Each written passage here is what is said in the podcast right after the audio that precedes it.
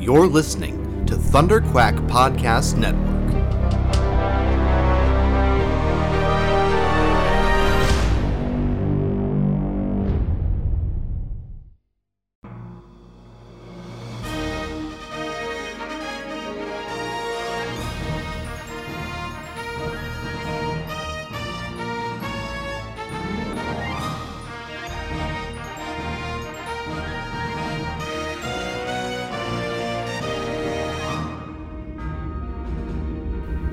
So you think you've got what it takes to join the Alliance?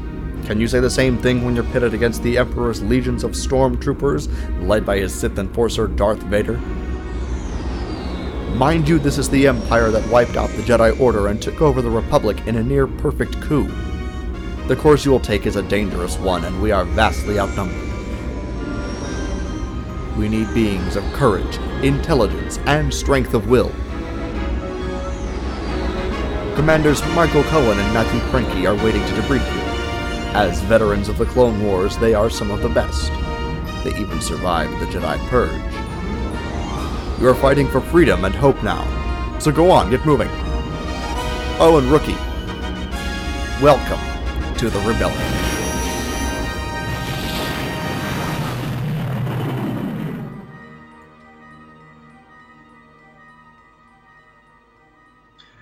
Welcome back, Star Wars fans, to the Rebels podcast, a podcast dedicated to the Star Wars Rebels animated series.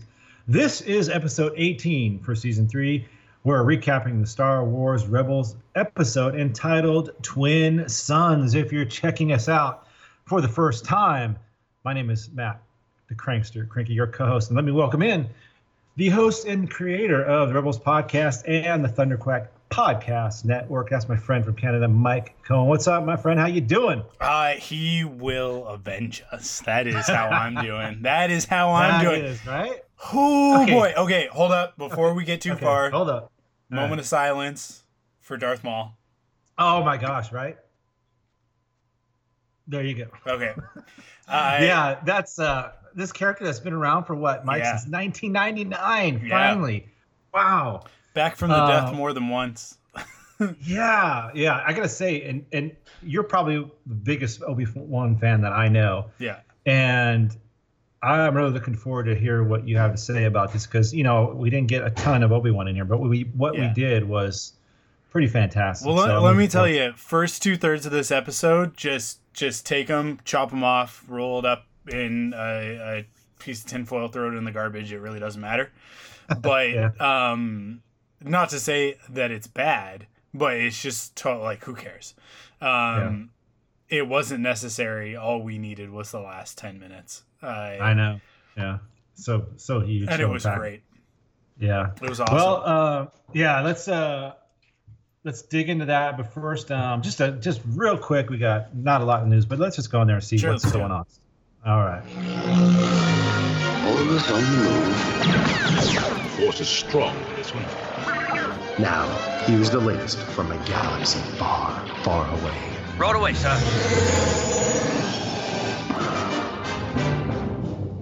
All right. So, starting off in the news, like I said, there's not a lot of stuff going on right now. You know, we got, like I said last week, it's uh, celebrations coming up, so it's it's really light on the news. But They're you know, holding everything back thing- for They- celebration. You know what? They are, and and one interesting story that kind of came out just today, and we're going to get more of this as the week goes on in our push to the Rogue One uh, DVD and Blu-ray and all that. Um, there's some details on the, the alternate survivor ending, and I'm sure I don't know if you got a chance to read this, Mike, but um, obviously there was a lot of reshoots done, and the story changed drastically. Uh, I think from what they started with, and basically the story is about Rogue One and how this, you know, Jyn and and Cassian were were to survive. They were to have the plans, and they were going to take. The, they were going to be picked up on Scarif and shuttled away, and then there was going to be kind of a confrontation with Vader out in the, you know, in the in the sky or whatever you want to call it in the galaxy, uh, and they were going to escape from there. So, kind of a pretty big difference from what we what we saw. And I think the funny part was, and and I think we talked about this, and, and it was surprising. I think to Gareth Edwards is that it was Lucasfilm that told him he thought like if he was going to kill everybody that Lucasfilm wouldn't want that, Disney wouldn't want that because it'd be too dark. And so they go the other way with it to have some people survive, and then Disney goes, "No, what are you doing? Let's you, you got to kill all these people off." He's like, "Oh, okay, here Yeah. we go, let's do it." So I don't know. Did you get a chance to read the story?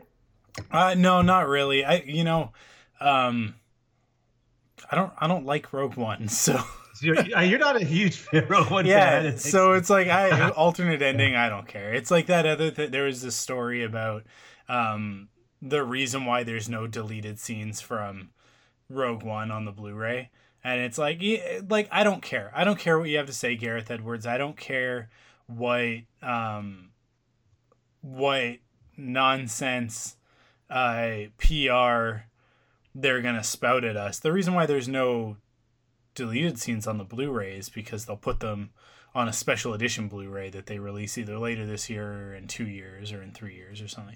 So Or don't tell me that there are no Yeah. deleted scenes. Like Disney is just holding on to that stuff for later. dude, Um, they reshot like half the dang movie. There's Yeah. tons of Yeah. deleted scenes. the movie is a deleted scene for goodness sake. Like yeah, yeah, yeah sure. like like that's the thing is that like don't don't don't try and spin this this garbage on me. So it's like yeah it's not surprising to me that there's an ending where where characters survive.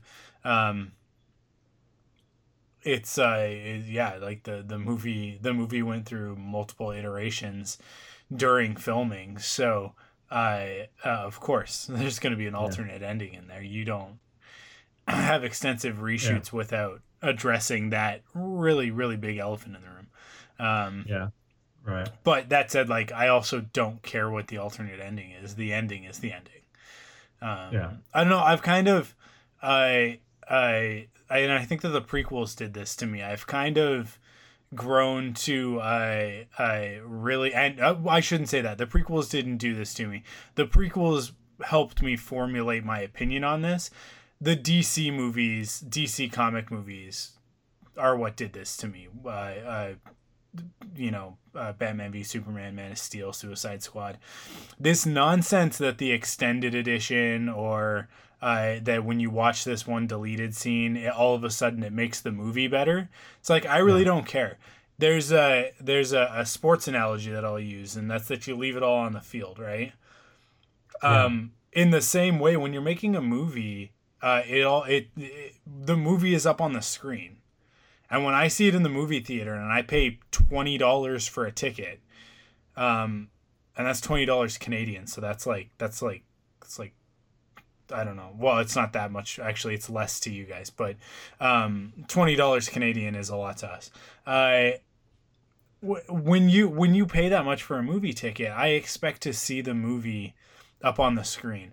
I don't I don't want to hear about like oh this this alternate scene or this deleted scene or oh you really got to read the book in order for the movie to make any sense which is what we've heard a lot with with rogue one Mhm. not to make sense but for oh if you want to know the whole story if you really want to be invested in some of this stuff you got to read the book you got to read catalyst and it's like you know what i i no you don't uh, gareth edwards didn't write the book uh, gary whitta didn't write the book some you know, uh, writer for hire that Lucasfilm and Disney picked out of the air wrote the book in order to coincide with the movie because they know that a bunch of the Star Wars geeks are going to go like, "Mm, you got to read the book. You know, you got to read the book, you guys. And it's like, no, you don't have to read the book. Either it's in the movie or it's not. So when you when you talk about you know alternate endings and and stuff like that, it's like that. It really doesn't matter to me because it's no different than than saying like you know Suicide Squad? It was all right but the extended edition on the Blu-ray that's where it's at. Or mm-hmm. or I I that whole plot line with Lois Lane and Batman v Superman doesn't make any sense in the movie right? Unless you watch the extended edition and it's this is all Peter Jackson's fault and if I ever meet him I'm just going to shake him and say why? Why did you do this? You It's made four and a half frighteners. what what happened? What happened? Yeah. you made the frighteners. It's one of the greatest uh, uh, horror comedies of all time. And uh, and then he goes on to make uh, uh, the the Board of the Rings movies. And uh, Hey, you gotta love those four and a half hour. Um Sweet. yeah no Yeah. it's like it so i don't know like I, I, obviously i we can have a conversation about it but i just don't seek that stuff out you know Um, if the movie is good, like The Force Awakens was, and then there are scenes that were cut for good reason. I'm interested in what those are because as as a, a, a student of filmmaking, I'm interested to see what those are. But when your movie is a is a bit of a gong show and a tangled mess, like uh, like Rogue One ends up being, the further away I get from it, the more it's like, yeah, no, it's it's a fine Star Wars movie, but as far as filmmaking goes, it's it's a it's just a bit of a mess, you know. Um, and it's very obvious. And then you hear these stories, and it's like I don't need to. It's almost like airing your dirty laundry. It's like, yeah, well, and then while we were filming, Kathy Kennedy said, "I don't like this scene. Let's change this whole story." right? and it's like, really, at that point, you know. And it makes me a little bit worried for Obi, uh, for Obi Wan, for Han Solo. That's wishful thinking on my part. Um, uh, for the Han Solo film and how that's going to go, but Lord and Miller, I think, are a little bit more. Um, they're a little yeah, I'm bit more excited about that. Yeah. Oh, what's the Yeah. word for it? I think just like attentive. Gareth Edwards, because I followed really closely with Godzilla as well, which I actually like Godzilla. I think Godzilla is a fine movie. I think a lot of people think that it's boring, but it actually follows the pace of a Godzilla movie pretty pretty closely, with the exception that it has two extra action scenes in the middle that you're not used to getting in a Godzilla movie. Um, but uh, I followed really closely with that, and there was a lot of sort of you know, well, it was this, and then it was this, and you can see it with the Bryan Cranston character and how they used him in the marketing, and then you're watching the movie, and he uh, spoilers for Godzilla from like two years ago. Um, uh, Bryan Cranston dies like like 20 30 minutes into the movie. Yeah. and you're like whoa wait what? I thought that he's like the main character. It's like no quicksilver's the main character uh, whatever that guy's name is uh, Oh, Aaron Taylor from- Johnson. yeah, yeah. Um, he's the main guy. Um, and oddly, he's married to his sister Scarlet Witch in this movie. It's so odd. It's so weird that they were like in that, and then the next year they're in this, and then it's like what? Or was it even the next year? I think it might have been like the same summer. I I don't even know. But I I the the truth in that is that there was a different version of the movie that they had shot where Bryan Cranston was around longer, and they and then they killed him off uh, which is why it's so abrupt and it's just like it comes out of nowhere. It's like, yeah, yeah, he's dead. Um, so like this is the way that Gareth Edwards makes movies, and that's fine. Like I, I that's it's one way of making movies. I don't personally agree with it. I think that you need to have a solid script and a solid plan before you head out there, um, and then and then you shoot to the script. And if you find stuff on the day, that's cool um, you know, like little performance bits or like a li- like like let's throw this dialogue in here, but you, uh, which you know, like uh, Empire Strikes Back is is well known for this, right? Um, it's it's like Harrison Ford and Irvin Kershner would be like rewriting his lines, um, Right. and you know punching up his dialogue and and uh, and working on that stuff like on the set and and the most notable yeah. the the I love you I know like he ha- originally had like a big monologue and then they ju- like they worked it and worked it and worked it it's in the making of the Empire Strikes Back book um and and eventually it was just like like they came to the I love you I know which is one of the most uh iconic romantic scenes in in genre film right um Right. I would say maybe even in film like it's one of the best romantic scenes out there um, and that happened on the set on on the day. But you better believe that Irvin Kershner worked his butt off uh, to get ready for that day, and that's how they were able to get to that place because they were already on a solid foundation. But you know, I, I think that Rogue One was on a decent foundation, and then you know there there are certain things that they did that I think undermined it, and and a lot of that comes out of. Um, the way that they recut the movie and reshot the movie. So, you know, uh, uh, characters that had integrity, whether they were likable or not, lose that integrity halfway through the movie when all of a sudden they're standing in front of the the you know rebel alliance council pleading their case and sounding like princess leia and it's like that's this is not you you're not that character why are you talking like this all of a sudden um it's just a total change of heart, which for me is one of the places where I disconnect with the movie. The rest of it's just like, okay, I guess now it's an action sequence. Mm-hmm. Um, but yeah, I, I don't know. Anyways, we didn't come here to for me to harp on Rogue One anymore. Mike's throwing some shade on Rogue One, folks. Look out. Yeah. Uh, I just, you know, I, yeah. I understand everybody likes it. I understand why everybody likes it. I get it because, you know, I'm usually the person out there defending Star Wars from other people. And, and you know, I, I experience this a lot with the Marvel movies. Uh, whenever people bring up Thor Ragnarok, uh, not Thor Ragnarok, uh, Thor the Dark World, they're like, oh, that movie sucks. And it's like, it doesn't suck. It's just not as good as the rest of the Marvel movies. Relax.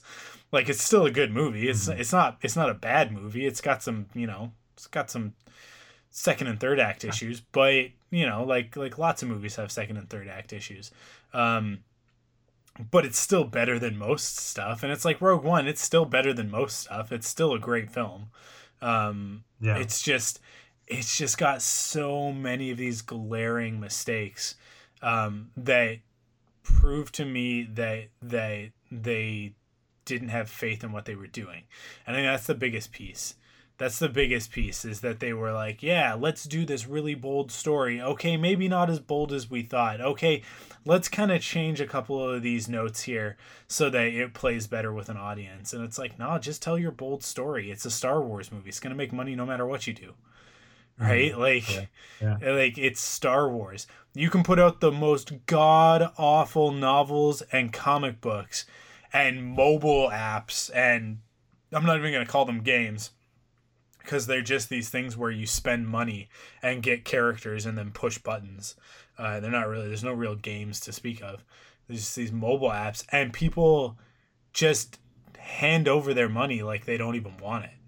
Like it's not even mm-hmm. that big of a deal you know and it's like there's no need to to to do better because people will just buy it people will just take it you know mm. uh, and they'll say thank you and then they'll stand in a lineup at star wars celebration to have somebody sign something because they they have tricked themselves into thinking that they enjoyed the aftermath trilogy because it's the only thing we've been given.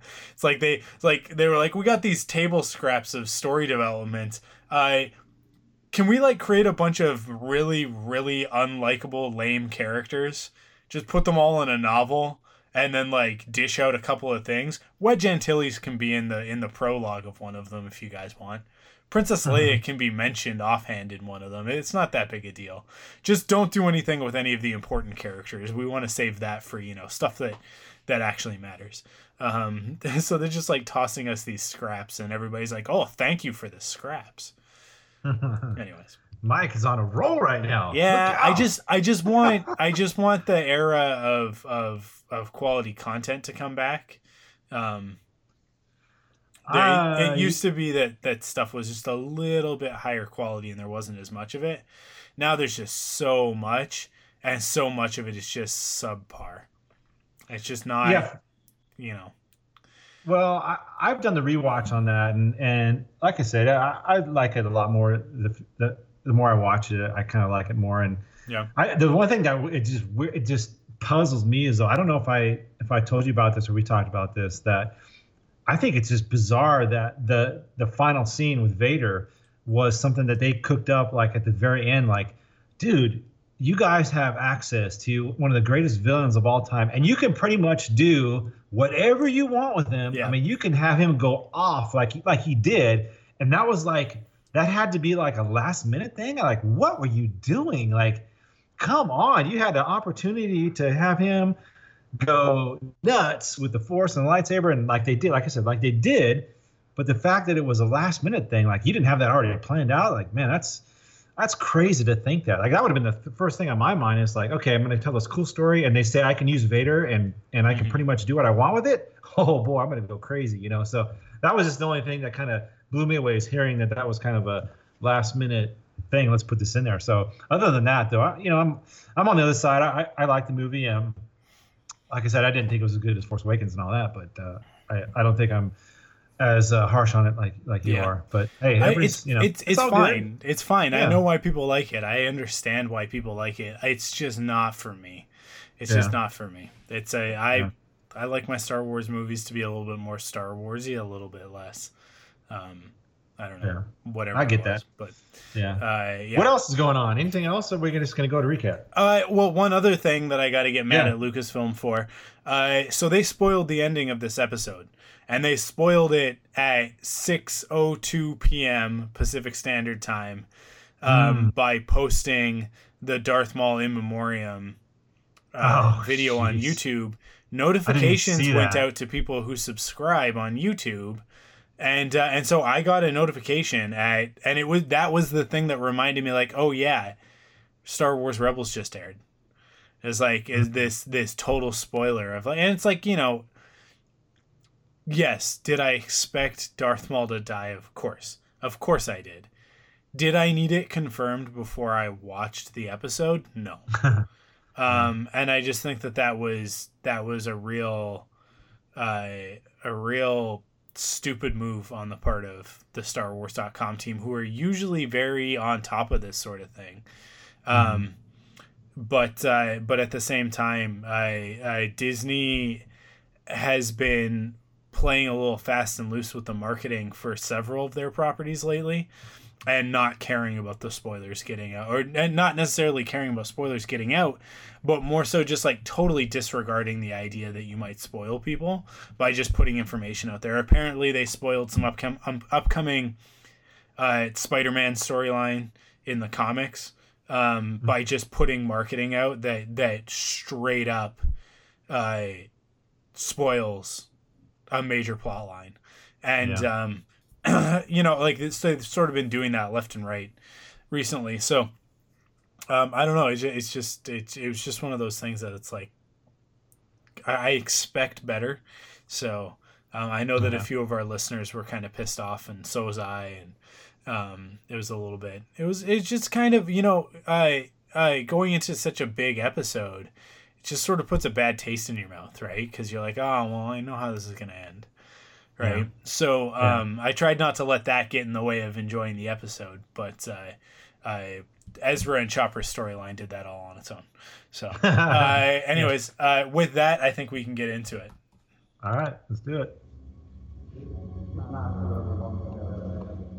You're in the wrong place.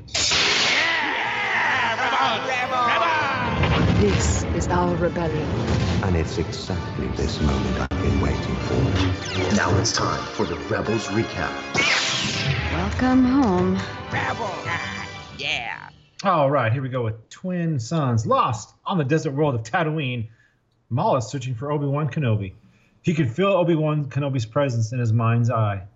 In exasperation and rage, Maul cries out Kenobi's name. His voice reverberates through the desert and canyon. However, his chances of finding him seem hopeless. But he is overwhelming. Uh, but his overwhelming desire for revenge presses him on. So he conjures up a plan to lure out, uh, lure him out, and slowly opens his hand to reveal a fragment of the Sith holocron from Malachor. Mike, so we got um, this cold open, which I actually I kind of like this cold open here with uh, Maul roaming the desert of Tatooine. He's lost, searching for Obi Wan, of course. Yeah. Uh, and and the thing is that he can feel. Uh, this is much like when Vader felt Obi Wan when he landed on the uh, on the Death Star. This is the same kind of thing going on here. Maul can feel his presence, and I know later on that Kenobi can feel his presence too. But it, but like they said in the Rebels Recon, this this planet is so vast, and and it, and they, did, did a good job of showing that as far as like the, the cold opening was just showing this massive just miles and miles and miles of just nothing. And this you know Maul's just roaming this thing and it makes a lot of sense like it would take a long time for him to find somebody like that if he didn't have uh, some help with like the force and the uh, the holocron. So he's roaming this desert and uh, i just love Sam Witwer playing this character and that that scream he has in kenobi. Man that just kind of makes your makes your uh, hair on the back of your neck to stand up a little bit as far as uh, his rage and what at this point he just wants Kenobi so freaking bad, and he can't wait to find this guy. So, uh, cold opening, Mike. What do you think? Yeah, I mean, obviously they had to explain why I I it took so long for Darth Maul to figure this out. He knew where he was Yeah. going. Cuz he says in the in the previous episode, right? He says, "Oh, it it ends where it began." Something Yeah. like that. Um Right. And so you know that he knows that it's Tatooine, so he heads there. We never get an explanation of how Ezra figures out that it's Tatooine, but that's okay. Yeah. Um. So yeah, maybe he, saw it. And maybe they shared it in that vision. Well, he says t- twin suns, but it's like He there's, said, yeah, there's got to yeah. be more than one system with twin suns, right? Like Maybe, that's yeah. a binary star system can't be that crazy. I think that we've found multiple binary star systems, um, Mm-hmm. and we can't even you know travel to them. So, I, yeah, I, I, I don't know that that was a bit of a disconnect for me, but but I understand why why they had this scene with Maul because it was it's to explain to us that this is this is why Darth Maul has not found him yet, and uh, and and why there's still time. In fact, there was kind of infinite time because uh, he couldn't find him, and he he pulls in Ezra in order Mhm. to draw Kenobi out, which it Yeah. eventually does, right? So Right. Yeah. I tell you what, this this the animation on this thing was just flawless. I got to I downloaded this thing, which I've been doing that I, I should have started doing at the beginning of the season, but I used the on-demand thing and I downloaded it in HD, which is kind of weird. I can download this ep- these episodes in HD on the uh, you know the on my Dish network, but if I watch them live, they're not in HD. It's so bizarre. Anyway, the uh, man, it's just freaking gorgeous though. The animation on this and the, and the, and the acting Yeah. and the sound and the uh, voice acting. We'll talk about that later. But geez, it was fantastic and and, and just beautiful. So uh, I just wanted to mention that before we go on. What's next, Mike? Where we at? Uh, Uh, meanwhile, at Chopper. Base on the planet Atollon, Ezra Bridger is sleeping in his bunk above Garazeb Orrelios when he is awoken by a faint recording of Kenobi's voice emanating from Car- Kanan Jarrus' holocron. The holocron repeats Kenobi's warning to the Jedi following Order 66. Ezra enters Kanan's quarters where Kanan's holocron, and the Sith holocron are stored. He finds Kanan's holocron repeating itself. The Sith holocron then glows red, and Ezra hears Maul laughing. He finds his master, Kanan, standing behind him, and tells his master that Maul is back. So, a bit, of a creepy scene. Takes a little bit longer than it Mhm. should, but that's fine. That's, there's going to be a lot of Yeah. that in this episode. Um, the thing that kills me, the thing that kills me is that in the Rebels Recon, Dave Filoni is like, yeah, and then we had this storyline, and we had this storyline, and it was going to be this really like this sort of treasure map to find Darth Maul, and all these characters would sort of lead him along the way. Um, but we cut all that, and I was like, you cut all that? yeah. Why did you cut all that? Because the story that you have is Ezra wakes up, Ezra looks at a holocron, Ezra goes, I gotta go to Tatooine. Everybody goes, Don't go to Tatooine. He goes to Tatooine, right? Yeah. And then he wanders in the desert for no reason. He just Yeah. wanders in the desert. And it's like this is like you you're telling me that you had a story. You decided not to tell it? Mhm. It's like, oh well, maybe it didn't fit in one episode.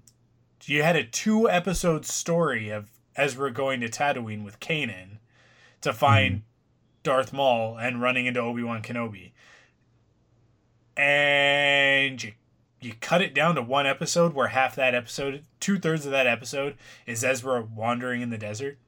Mhm. Like, why? Why would you do that? Like, Yeah. Double Agent Droid was a totally pointless episode. Cut that garbage, and do a two episode storyline where Kanan and Ezra go to the go to Tatooine, and and track down Obi Wan Kenobi. Like like what like Mhm. you can still have it that at some point they get separated and Ezra ends up in the desert by himself. Um, and and is rescued by Obi Wan. If all you want is for Ezra to interact with Obi Wan, like you don't want the rest of the team to be there. That's fine, but I at the beginning of this episode, that's what I thought was going to happen. I thought that that Kanan and Ezra, like it was going to be like when they um when they go with with with Ahsoka off to whatever that planet was called, I can't remember, um, to the Sith Temple and and Mhm. end up encountering Maul and and Darth Mhm. Vader, right? Like Right. I thought it was going to be another one of their sort of like like and then the Jedi have to go deal with this, right? Like like oh this is Jedi business sort of thing. hmm But instead Ezra just kind of takes off on his own. But Yeah. Uh, yeah. So so this is the first of many scenes that take way too long to tell. Um, yeah. Well, that's what they were supposed to do, right? It was supposed to be Kanan going with them, and they that's when Yeah. they decided not to do that. Yeah, right. Well, I like this part where, you know, we get the actually the message from Obi Wan. Here's here is Ezra seeing, and this is the same message that he did in Revenge of the Sith, uh, just before him and Yoda took off. You know, and, he, and just before he sees the hologram of uh, Anakin turn into Vader. So same dialogue there. The whole the whole message is the same. So I thought that was kind of a cool little thing, but. Yeah, you know what? I didn't mention it at the top of the show, and, and maybe we'll get to it more as we finish up and kind of give our our opinions on the thing. But you're right, like like wow, it, it could have gone either way. Like you you did, did you even need Ezra in this episode? I don't know. Yeah. Like you could have just done a thing with just how cool would it be just an episode with just Obi Wan and Maul and them to kind of back and forth, and, and maybe the, you couldn't do a 22 minutes on that, but I don't know. You know, it's it's a tough one. Like I said, maybe we'll talk about it more when we when we get to the end. But um, this this episode definitely had some had some divide in it as far as the fans. Like I remember, why, as soon as this thing hit, like on Twitter, it started to go crazy. Like there was a lot of negative stuff coming out about this episode. yeah. And I'm like, wow, you know, and but then a lot of people said, well, then I watched it another time, and I watched the recon, and then uh, it started to make a little more sense. But but yeah, this thing was one of another one of those where it just people either loved it or just didn't didn't didn't get with this at least this first part, like you're saying, Mike. So we'll talk about that more maybe at the end. Um, I'll continue. Ezra, Kane, and Hera, Rex, and Commander Jun Sato and Chopper meet in the base's command center to discuss the news. Kanan is unsure what the holocrons are trying to say, but Ezra believes that Master Kenobi's life is in danger because Maul is after him right now. While sympathetic to Ezra's hope that Kenobi is still alive, Rex tells Ezra that Senator Bail Organa has uh, reported Kenobi's purported, purported death. Ezra thinks that Senator Organa is wrong and fears that Maul is closing in on Kenobi. Hera takes the young Jedi aside for a private word. Ezra argues that Kenobi is alive and could help the rebellion. Hera dismisses that idea that Kenobi is alive based on the res- uh, reasoning that he would not be hiding on a backwater world. Ezra reassures her that he is enthusiastic about helping the rebels on the Lothal mission. Hera tells Ezra she understands what he is going through and allows him uh, to leave. So what do you think it means, Kanan? Uh, I couldn't really guess. Holocrons at times take on a life of their own, but as to what it means, It means Master Kenobi could be alive and in danger right now. Ezra, no one would like to believe General Kenobi is alive more than I would. But Senator Organa confirmed his death. Maybe he was wrong. We know Maul went looking for Master Kenobi. This could be a sign that he's closing in on him. Or it could just be a broken recording. That doesn't explain why I heard Maul's voice. but you've heard it before. You've heard it before, and it was just a trick. Maul was manipulating you. I want to go to Tatooine to check things out. Ezra, can I have a word with you? Training for the attack on Lothal. And nobody knows that place better than you. I need you to help us prepare if we're going to be successful. But Hera, if Master Kenobi is alive, think of what he could do for the rebellion. If he was alive, do you think he would be hiding on some backwater world instead of helping us? I wish things were different. I really do. But right now, I need you here. There's too much at stake for Lothal and for us. You know I want to help Lothal more than anyone. I know. So, Mike, uh, you know, sometimes I forget that, like, here's a Rebel Alliance, and they all think that Obi Wan is dead. I mean, everybody. And it's funny that even Bail Organa is obviously going along with the rules. He knows about Obi Wan, and maybe and maybe Mothma might know at this point. I don't know it quite yet, but everybody thinks Obi Wan is dead, and and um, like I said, it's Ezra's convinced here, but uh, it's it's sometimes I just forget that. You know, it's like, oh yeah, like Yeah. why wouldn't you just go to Obi Wan? But no, man, he's gotta he's gotta stay low. He's gotta be on the down low. He doesn't want anybody to find him, and nobody knows except for Bail and maybe a few others. But I kind of kind of just that scene kind of reiterates what's going on right now in the universe. And Yeah. and Hera here is explaining that, hey, we need you for this.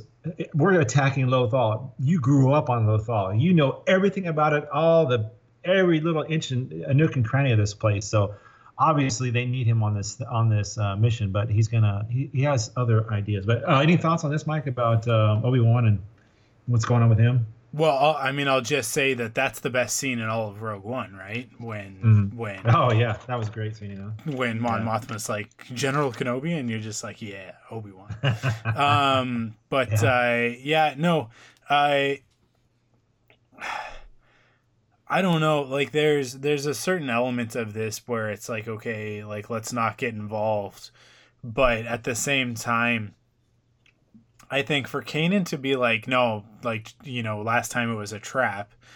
Um, one of my favorite lines in uh, in in Revenge of the Sith is uh, you know like it's a trap. What's next? Spring the trap. Yeah. Right, like that's Yeah. like that's a that's a, that's that's how Obi Wan does stuff, you know, like and that carried over into Clone Wars. Um, I think that that that opening scene in Revenge of the Sith really informed the character dynamic between Obi Wan and Anakin, and um, one of the things that I've always liked about Kanan is that he shares a lot of that sort of um, that confident, I I I don't know, sort of demeanor that that Obi Wan carries himself with. Kanan carried the same confident demeanor, and um, and it and it still has a I, I don't know uh, maybe maybe what happened with Sabine has sort of changed him a little bit. Um, it's yet to be seen because we haven't really dealt with Kanan a lot since that scene. Um, but I I cause I do think that you know he he grew and changed based on that experience, but um, it would be hard to tell because he hasn't really been on the show very much. Um, he was in a stormtrooper costume last Yeah. week, just being a stormtrooper. I, but yeah, so for him to be like, let's not bother, like he sounds more like Uncle Owen than he does like old Ben, where he's like, let's just not get involved, as opposed to, you know, if Darth Maul wants to to force a final confrontation, then let's do it, but let's do this on our terms, not his. Which is, I think, the Kanan that I'm a little bit more used to. Yeah. So I don't know. It just felt a little contrived. It felt it felt a little bit forced that the whole team was there going, "No, don't do it." Um, I do like the idea that the reason why nobody goes looking for Obi Wan Kenobi, uh, and why he can go by Ben Kenobi in the desert is because like Obi Wan Kenobi's dead, Mhm. right? Um, and and I also like the idea that you know Obi Wan Kenobi is dead in much the same way that Anakin Skywalker is dead. So, you know, uh, uh, I'm sure that Obi Wan, based on his the way he talks to Luke, his way of thinking is like, no, Obi Wan Kenobi died when he failed to to to stop Anakin, right? Or maybe even he maybe even Obi Wan Kenobi died with Anakin on Mustafar, right? Like when when he says, you know, don't do it, I have the high ground, like and then he Yeah. has to, he's forced to. You know, you can kind of see see that part of him leave. Um and he becomes Ben Kenobi, right? I I where was I going with all that? I'm way off track. I Well, no, we, we're just talking about how Obi Wan's dead everybody thinks Obi Wan's dead. Oh that, yeah, uh, yeah, yeah. So yeah, you know, like I, I like that idea that the whole galaxy thinks that Obi Wan Kenobi is dead, because you have to also remember that like Obi Wan Kenobi was famous, and Yeah. Anakin Skywalker was famous.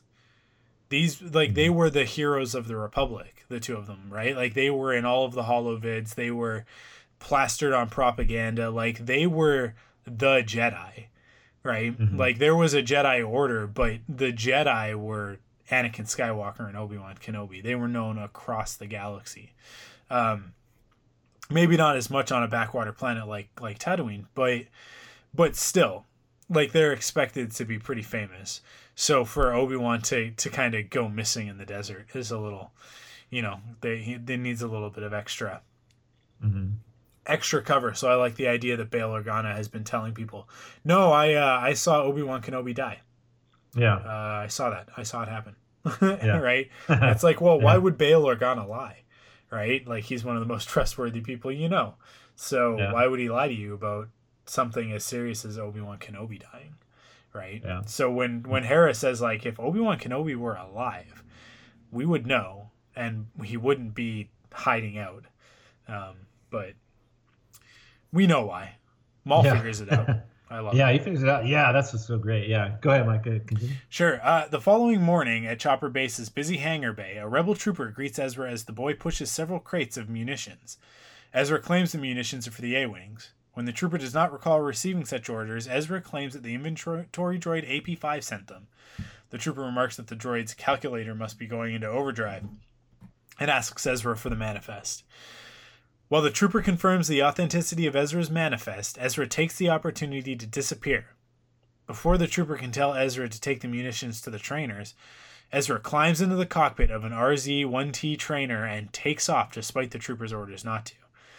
Ezra takes the RZ 1T trainer into hyperspace and flies to Tatooine. Upon arriving over the desert planet, Ezra is startled by Chopper, who is stowed aboard the trainer. Ezra demands that Chopper tell him how he yeah, how he got aboard, and adds, adds that he did not want the other rebels to get involved. Chopper squeals back in binary, and Ezra re- reluctantly accepts Chopper for the mission. Ezra activates Kanan's holocron and the Sith holocron and tells Chopper to take them into Tatooine's atmosphere, and adds to take their ship north by northwest. Um, I liked I liked uh, uh, this scene despite sort of the the Ezra storyline being a little bit too involved. Um, I this was a cute scene where where he Yeah, steals yeah. it, and it was fun that it was like, well, this is the training one, so that's why it's a two seater. yeah, yeah. I like that. There's another there's another uh, scene with with Chopper that well, actually we might get to here in a, in a second, but it's kind of funny too. Uh, he gets some personality because I wasn't like a huge Chopper fan. It seemed like he always was causing trouble, especially the first Yeah. couple seasons. But uh, but now he's starting to be uh, starting to be a little fun now. Uh, after bit- disembarking, Ezra tells Chopper to stay with the ship. The holocrons lead him towards a glowing shard of the Malachor Sith holocron that Maul used to lure Ezra here. As he picks up the shard, Ezra hears Maul saying, Now you see, and realizes they have stumbled into a trap. Ezra and Chopper soon find themselves under attack from several Tusken raiders who have been converting, uh, converging on the canyon. Under the cover of darkness, the Sand People attack the RZ-1T. Ezra returns to the trainer, trainer fighter, where he uses the Force to hurl away a Tusken raider threatening Chopper. Chopper flees with the ship and his rocket blaster and dodges blaster bolts. Ezra tells Chopper to find cover while he takes position under the fighter. Ezra is soon attacked by a Tusken raider, but Chopper comes to his aid by spraying foam at the assailant. The other Tuskens concentrate their fire on the RZ-1T, causing it to explode. The jubilant Tusken raiders then raise their sticks and begin chanting. However, Maul arrives and cuts them down with his lightsaber. So we got some Tusken Raiders in this episode, man, and uh, you know that's the class. This is what they do. You know, they they prey on ships coming in and and kind of do that, uh, you know, attack in numbers and uh, go after people who are obviously like him. There's just two of them and two against. I don't know. I can't remember how many was there. Six or seven of them. You know, shooting from above perch. It's it's like uh, you know, it's pretty easy. But it's funny that that Ezra didn't use his lightsaber at this point either. Um, I was kind of shocked at that. It's like, hey, dude, you got a lightsaber. You can uh, deflect these things and do what you have to do with lightsaber. So it's kind of odd that he didn't use his lightsaber here. But um, we got, and of course, Maul shows up, and he's been he's been setting the plan, right? He's been setting this trap, and he throws that uh, holocron out there for Ezra to find and kind of lure him. Uh, but he's still there, and uh, attacking the Tuskens. So, um, Mike, we got some Tuskens in there. What did you think? Yeah, I mean, like uh, it seems like they were kind of just added in so that it was like, hey, remember we're on Tatooine, like Yeah. like just sort of to to confirm that. But Sand that people said, around here. yeah, uh, that said, it was it was a it's kind of a fun scene, um, Right. Didn't mean um, anything really, but Yeah, but it but it was definitely one of those like we're on Tatooine, we better have some sand people, um, kind of like classic in, sand people sounds. Yeah. yeah, Kind, kind of like in uh, in the Phantom Menace when it's like, you know, like the Tuskens in Attack of the Clones, very important to the story. The the Tuskens in a, in the Phantom Menace totally just there for like, hey, by the way, you know this is Star Wars, right? it's Yeah, like yeah. okay, yeah, they're they're shooting at the pod racers. That's fine. Um, Yeah. but yeah, I mean, other than that, I, I thought it was fine. Yeah, yeah. No, it's uh, like you said, there's um, uh, like you, you know, like I said, they're they're there. We got to use them. You know, we're on, Yeah. like you said, we're on Tatooine, and hey, we got some dewbacks on here too. So we're going to show those in a minute here. Uh, go ahead, Mike. And continue. Yeah. Uh, what are we on? Paragraph three here at daybreak. At daybreak. Yeah. Uh, at daybreak, Ezra and Chopper exit the canyon and find themselves facing an empty desert. Ezra then sees an apparition of Maul telling him to head into the desert. Using the Jedi and Sith holocrons, Ezra believes that Maul is out there and that they have to venture into the desert to stop him. He tells Chopper that he is free to follow the ridge and find a settlement. He suggests that Chopper can then contact Chopper Base. After some thinking, a grumbling Chopper reluctantly follows Ezra into the desert. The two rebels are soon caught in a sandstorm. Ezra uses the Jedi and Sith holocrons to guide them, but the two are blinded by the sand. Amidst the sandstorm, Ezra hears Maul's voice telling him to draw Kenobi out. Uh, you want me to continue here? Uh, Uh, yeah, go ahead. yeah, Maul tells Ezra that his pain and sorry, sorrow call out to Kenobi. The sandstorm eventually subsides, but the two rebels are exhausted. Chopper's battery drains and the droid breaks down. With Chopper immobile, Ezra blames himself for not heeding Hera's advice. While waiting under the scorching sun, excuse me, Ezra is tormented by Maul's voice, claiming that Kenobi is dead because of his actions. An exhausted Ezra then sees Maul looming over him and charges at him with his green lightsaber. However, Ezra discovers that he only saw a mirage and succumbs to exhaustion and heat stroke as Maul laughs. So what is the, you know, is him seeing Maul in these mirages? Yeah. Is this the effect of Tatooine, or is this something more force related? Because I don't know. I- was assuming it was force related at first. Then you know they show him how he's starting to lose it, and um, is it is it just the fact that it's the Tatooine desert and he's heat stroke and he's seeing things? Uh, What do you Yeah. think? Uh, I think both. Is it both? Okay. Yeah, I think both. Yeah. I think it's a combination. I think the two things working together manage to to create this this scenario. Um, because I know he can hear through the force yeah, Maul, but the fact that he keeps showing up in these mirages is like, okay, well, which what is it? Is it the force kind of just kind of clouding his vision, or is it more just the effects of Tatooine? But uh, you're saying it, it could be both, though. Yeah. yeah. I think I think it's the I think that Darth Maul is using the effects of Tatooine to to Mess with them, create yeah. this. Yeah, to create this Yeah. scenario. So Okay. he's definitely like sort of pushing this on on Ezra. Um, Yeah. that's that's my opinion. Um, Yeah. But yeah, I mean, they're and they're definitely channeling some sunny day in the void uh, in Yeah. this episode Yeah. with the immobile droid and the the the desperation. But uh, yeah, This also had that scene with um with Chopper, and he's you know he's kind of over there deciding like what he's gonna do. Is he gonna follow Ezra? Is he gonna go along the ridge? And he kind of looks back and forth, and then he kind of he kind of bends over at his feet or whatever, like, oh great, Yeah. I guess I'm going with you. So it was kind of a it was kind of another funny little thing from Chopper, uh, him deciding to actually go uh, with Ezra. So um, that night, Ezra awakes to find himself at a campfire. He discovers that Chopper is near a power lamp and has been charged. Ezra also finds a dewback watching them. On the other side of the campfire, Ezra sees a cloaked figure who tells him that he is in the wrong place. The cloaked figure reveals himself as Master Obi-Wan Kenobi. Kenobi tells Ezra that he will help him to get his uh, to get on his way back once the boy has regained his strength. Ezra protests and says that he had come to warn him about Maul. However, Kenobi already knows that Maul has been hunting for him. He tells Ezra that one does not survive for as long as he has by being foolish. Kenobi describes Maul as an old and persistent adversary.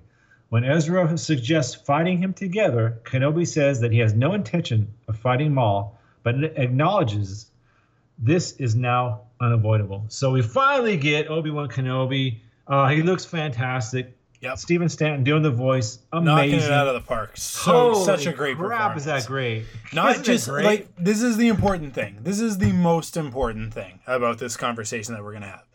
I we talked a lot last week about about um, voice actors and and you know uh, people who do sort of impersonations and mimics and that sort of thing.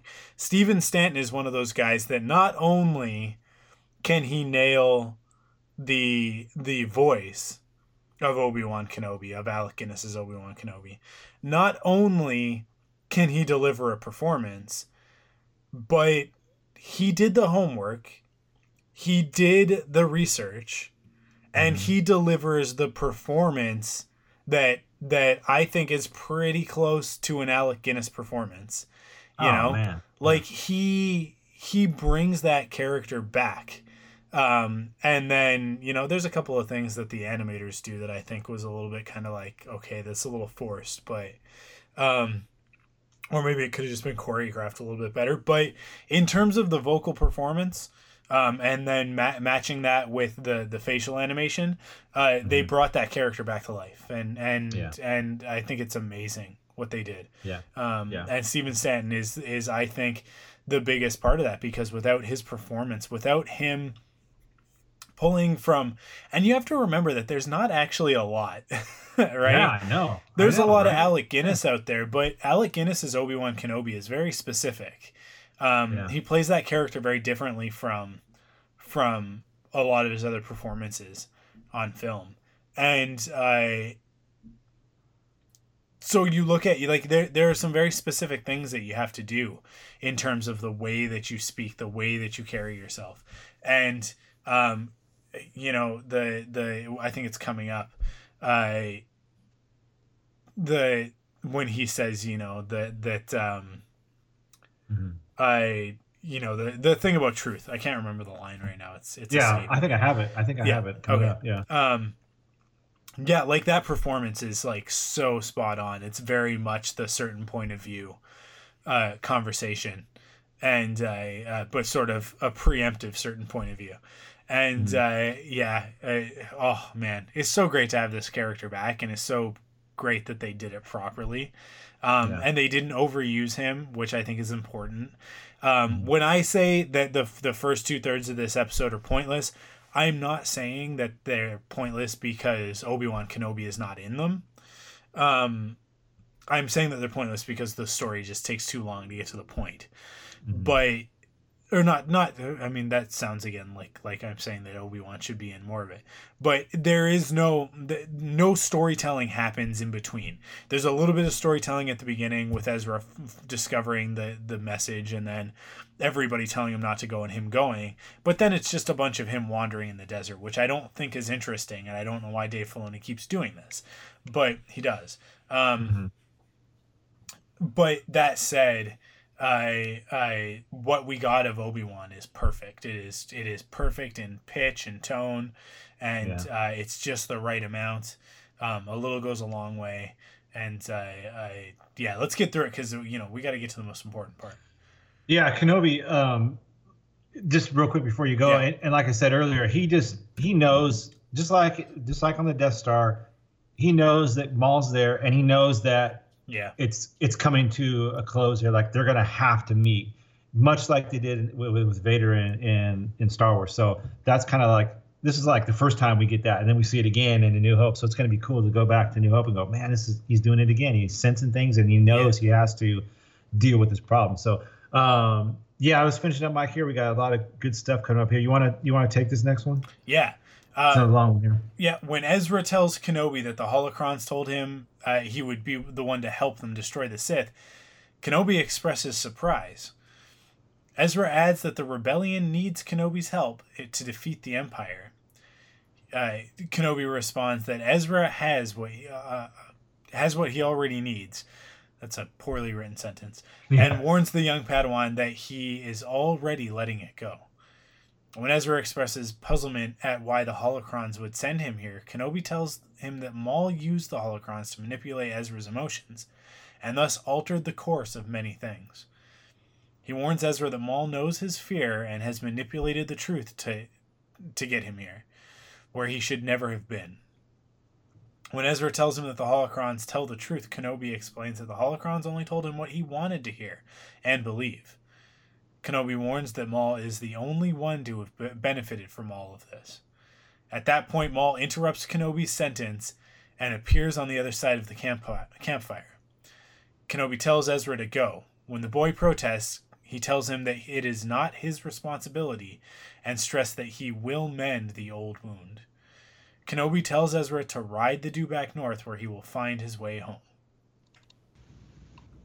Maul used your desire to do good to deceive you, and in doing so, he has altered the course of many things. He knows your fears, your heart, and he manipulated the truth, which has led you here, where you should never have been. But the holocrons, they tell the truth. Do they? The truth is often what we make of it. You heard what you wanted to hear, believed what you wanted to believe. And now the only one who has gained anything from all of this is me.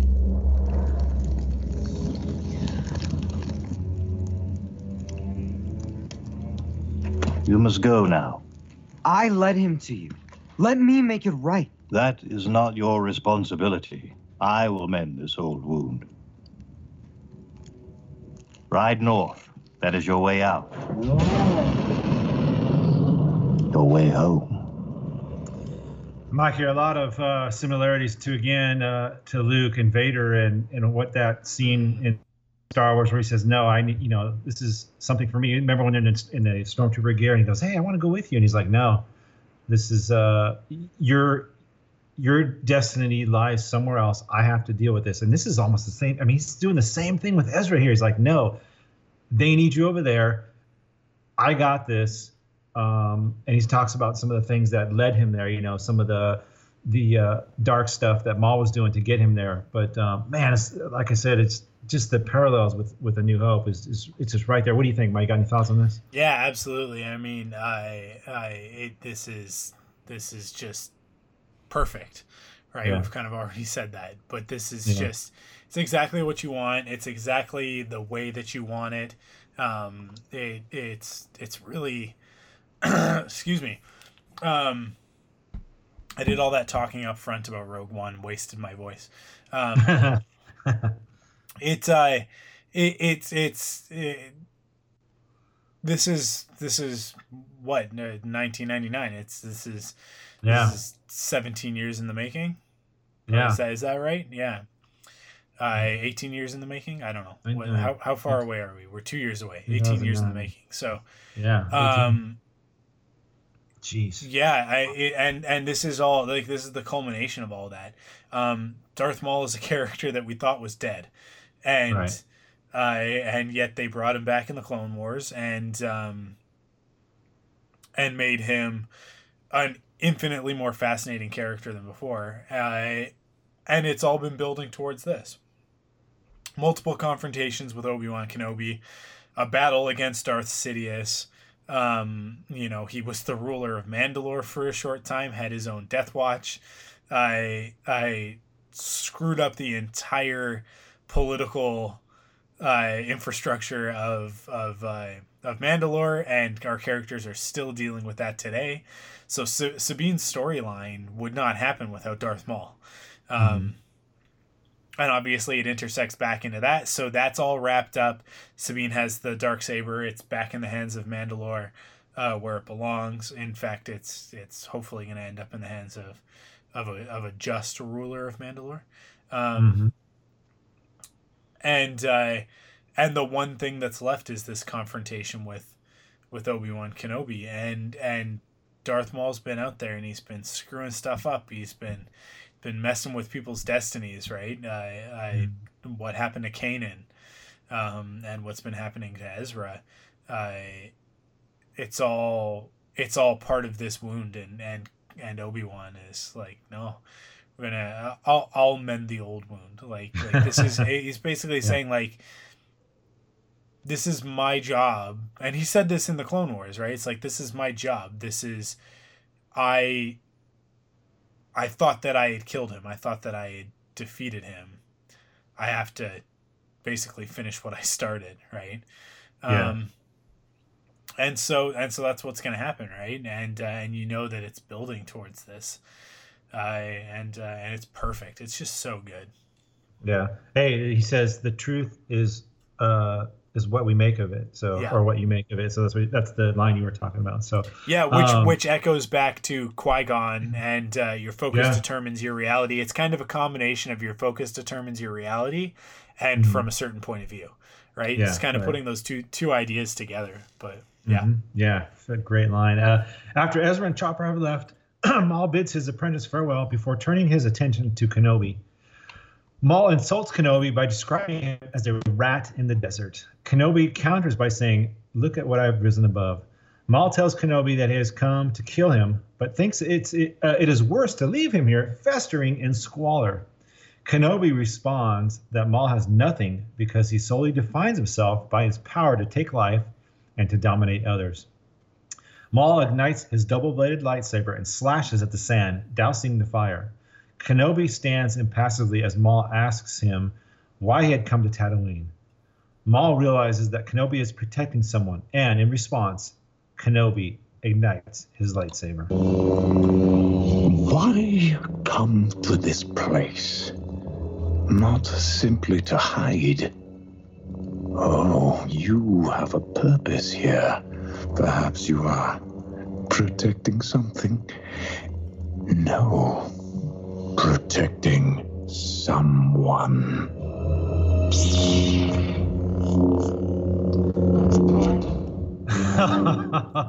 Mike, I, I tell you what, man, watching this and, and seeing his expression when he finds out that Maul knows why he's there, um, protecting someone, instantly Kenobi jumps to defense mode and and you know not attack mode, but he knows what he has to do. He knows why he's there, and just those simple words um, ignite. You know, just ignite the fire in a Kenobi, and, ignite, and he ignites his lightsaber. And just oh man, it just gives you chills. Like wow, and and the fact that Maul is able to tap into Kenobi and kind of you know feel why he is there. Like he's thinking he's there just as you know you're just hiding out you're just kind of living out your life as a hermit. But no he figures it out. Man what a scene. Uh mike what do you think? Yeah, absolutely. Yeah, you, you got it. Um, it's it's just that um, this intimate knowledge that these two characters have of each other, um, and and Maul knows there must be a reason. Why would why would Kenobi come back to Tatooine? Well, what came from Tatooine, right? yeah Um, and and so you know, like I, I think that I think that Maul sort of figures he I, he doesn't know all of the details, but he knows that there's a reason. He knows that there's significance to it. He I think that he knows from the moment that he realizes that it's Tatooine when he says, you know, it, it ends where it all began.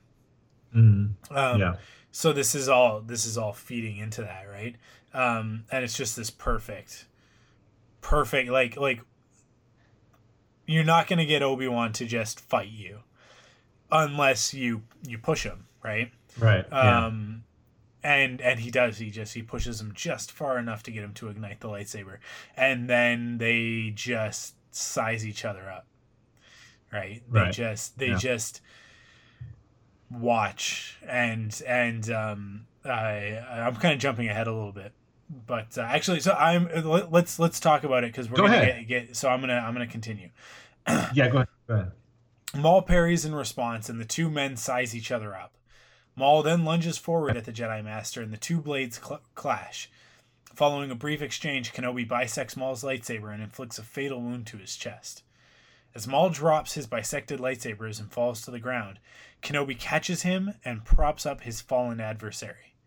In his last moments, Maul asks if Kenobi is hiding the Chosen One. Kenobi confirms that this is true. Maul then says that the Chosen One will avenge us before passing away. Out of respect and pity, Kenobi closes Maul's eyes and sits beside his fallen adversary beneath two of Tatooine's three moons.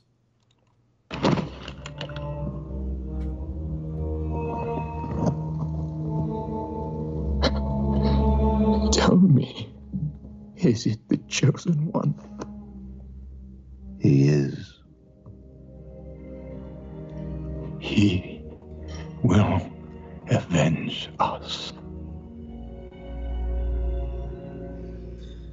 such an amazing scene, Mike. I'm gonna let you go ahead and take the, the lead on this one. Go ahead, and I'll, I'll respond after you. Yeah. Um. So this is it. Like this is the moment that we've been waiting for, right? This battle Yeah. between these two, um, these two just giants of of Star Wars mythic storytelling.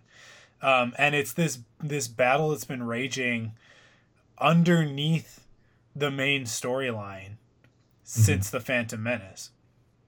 And Maul is the one who killed Qui Gon Jinn. Maul is the one from that moment who disrupted the destiny of who they thought was the chosen one, Anakin Skywalker Right. and obviously altered Obi-Wan's path irrevocably, right? Um, Maul is the reason why Obi-Wan was put on the path to, in his eyes, screw up the the, the training of Anakin Skywalker.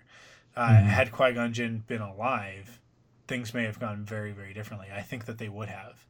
Um, so there's a lot of weight that that that carries.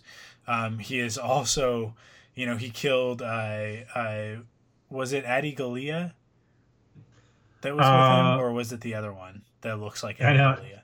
Right. Um, you get them confused all the time, but I think yeah. it is. Uh, yeah, Yeah. Um, yeah. So he, he and Savage killed Adi Gallia or the other one that looks like Adi Gallia right in Yeah. front of Obi Wan, Right. and Obi Wan barely made it out of that encounter, only thanks to Hondo.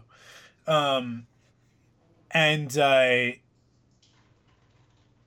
and then of course, Maul kills Duchess Satine Right. Yeah. who is you know Obi Wan's first love, maybe I don't know. We that's kind of unclear, but but certainly the most uh, significant romantic interest that the character has ever had. Um, and uh, and and she dies in his arms, right? hmm um, as did Qui Gon, and as does Darth Maul. And I, I think over the course of their their history, certainly in the last, uh, let's say like however long it's been 15, 20 years that that Obi Wan has been in the desert. So I guess probably around seven, 16 or seventeen years now. Um, That he's been in the desert, he's had that time to really reflect on what happened um, with Darth Maul and Satine and everything that happened on Mandalore, and the pain that it caused not just him but but the entire planet, that entire system, and an entire culture of people um, that Obi Wan clearly cared for, uh, and not just Satine but but the entire situation on Mandalore was it was important to him. It was something that he had fought to protect years earlier, and then again during the Clone Wars. Um, so this character comes to him this this the yin to his yang right uh Right. and and obi-wan like it, he he doesn't want to do this but this is exactly what i was hoping for you know we were talking last week about the idea that that obi-wan would kill maul and that maul would be happy in that moment right Mhm. like that that's that that's the reason why maul is looking for obi-wan that's why he's searching out Kenobi is for a proper death. Because he can't that nothing else is going to stop him obviously. Nothing else is going to stop him. Um, and I think that that is both in terms of of uh, the destiny and fate of this character as well as you know just storytelling they were going to kill him at the end of season two I, i'm sure that kanan was probably going to be the one to do it and they probably got there wrote the scene and then went hold up hold up hold up Kanan Jarrus can't be the one to kill Darth Maul. No, that doesn't make no any way. sense. We brought No. this character back to life. We've caused all of this pain. We've destroyed Obi Wan Kenobi. We've uh, uh, caused him more torment than almost any other character, um, or at least as much as the other major Sith Lord that he battles. Um, and then we let Kanan Jarrus kill him? No, I don't think so. So, so you know, like it demanded this story demanded to be told. Uh, did I want to see it in a film? Yes, of course I did. Uh, it doesn't make Yeah, sense yeah. that that they did it in this way. I think so. And Dave Filoni talks in the Rebels Recon that it was kind of their responsibility to finish this story because Right. they're the ones who started it. So Yeah. um, I get that. That makes sense to me, and I'm okay with it. Um, especially because they did it so well, and the rest of this episode doesn't matter at all. Um, I don't think that Ezra needed to learn this lesson necessarily. It's fine that he did, but I don't think he needed to. Um, but to have him go back, whatever, it doesn't matter. It's his character's not irre- irrevocably changed. But you know, as we got here to get to this point, to get to this battle, and this battle is the most elegant, beautiful lightsaber battle in the entirety of the Star Wars saga thus far, and is my favorite thus far. And you know, there's always the opportunity for them That's to, high praise. to top it. Yeah. But this is what this is what the prequel should have been more of.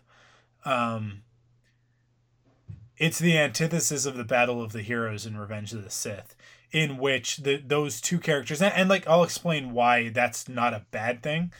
Um, Obi Wan and Anakin know each other incredibly well. They have taught one another and pushed each other to become the Jedi that they are, right? Um, they know every move the other one's going to make before they make it. And that battle lasts forever. It is excessively long. And from a filmmaking standpoint, it's about 15 minutes longer than it should be. Uh, from a storytelling standpoint, it makes perfect sense. Neither one of those characters really wants to do what they have to do. Um, as much as Vader says that he does, a lot of that's just posturing, I think. Um, more than anything, I think Anakin just wants to put his lightsaber down and give up.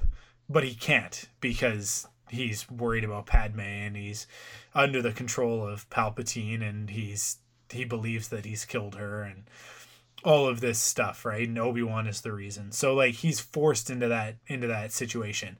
And they battle and they battle and they battle. And Obi-Wan on the other side, Yoda tells him you have to do it. You have to do it. It has to be you. Basically finish what you started, right? Um you're the only one. You're the only one left who can do this. And uh but Obi-Wan doesn't want to kill Anakin. Right up until the end, he pleads with him. He says, Don't do it. Right? Yeah. So that's why that battle just goes on forever until finally Obi-Wan says enough.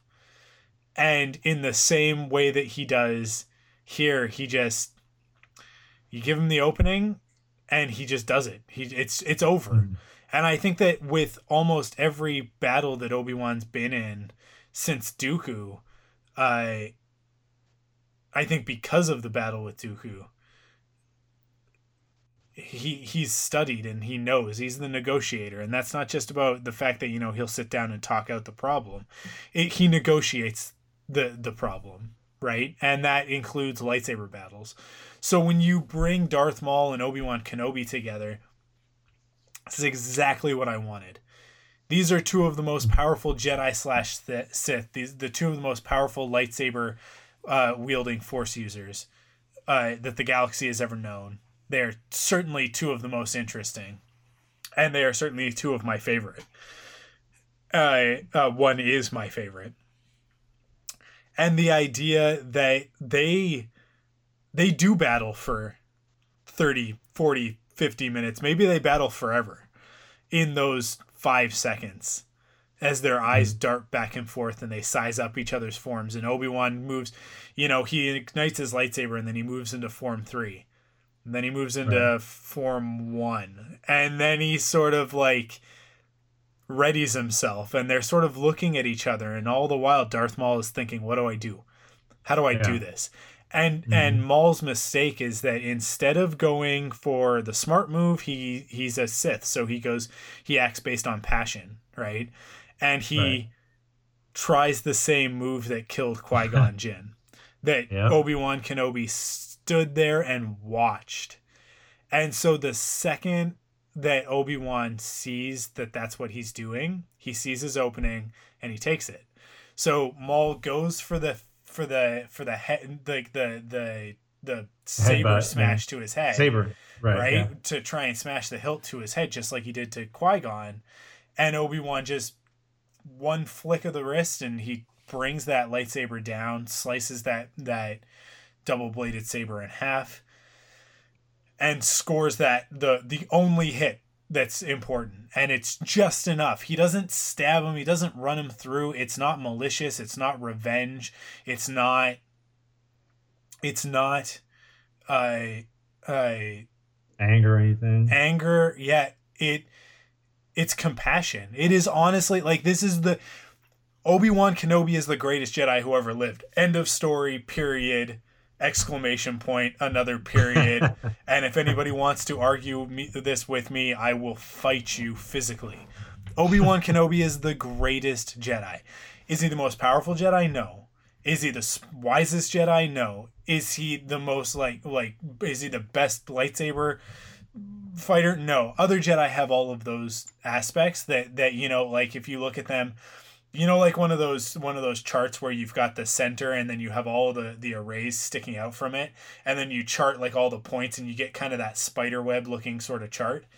Mhm. you know mace windu is like is he the wisest? No he's pretty wise. He's all right but he's not as wise as yoda. Is he is he powerful? Nah, he's not really that high on the power level. He's sort of he's a decent he's a jedi master. He's on the council. So he's decently powerful. Is he a great sword fighter? Yes he's off the charts right? Vaapad he's the greatest swordsman the order has ever known right? We know that. Anakin hmm. Skywalker, Why is this? No, his wisdom doesn't even register on this chart. He's so stupid. He's Anakin Skywalker. He's all, all, all passion. Emotion and emotion. Or uh, his sword fighting is pretty high up there. Uh, his power is just like there isn't even a chart that can measure the power, right? Uh, Yoda is he a great swordsman? Yes. Is he wise? Yes. Is he powerful? Yes. But you know, like like is he the perfect Jedi though? No, he makes a lot of mistakes. He actually, uh, his overconfidence is his weakness.